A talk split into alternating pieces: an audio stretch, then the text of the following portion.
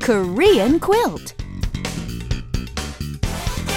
Hey everybody, welcome, welcome. It's Korean Quilt. Your guide to the Korean language and culture. so Richard, how long have you been in Korea? Too long. Seriously. Okay, seriously, uh, about six and a half years. Oh wow, that's a long time. It well, is indeed. today our theme is dates and times. We're going to be taking a look at different units of counting time. Our first example is day or a day, haru. Right, haru. Our next unit is week, chu. But when saying a week, it becomes 일주일. Right, so Jew is weekend, iljuil is a week. Right. And next we have the pure Korean word for month, 달. Yet when we say one month, we say 한 달.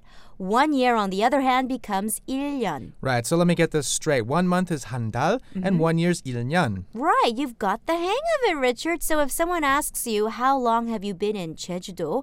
You can say, I've been here for a haru. Richard, how long have you been here? I've been here for a week, iljuil.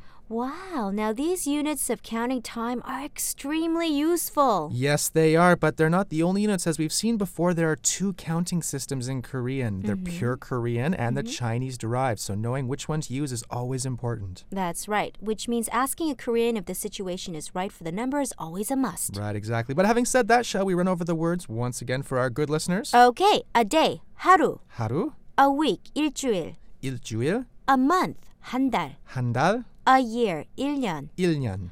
Whoa, and with that, we'll call it a day at Oh. Korean Quilt. Or we'll call it a haru. okay, see you tomorrow, everybody. Bye bye.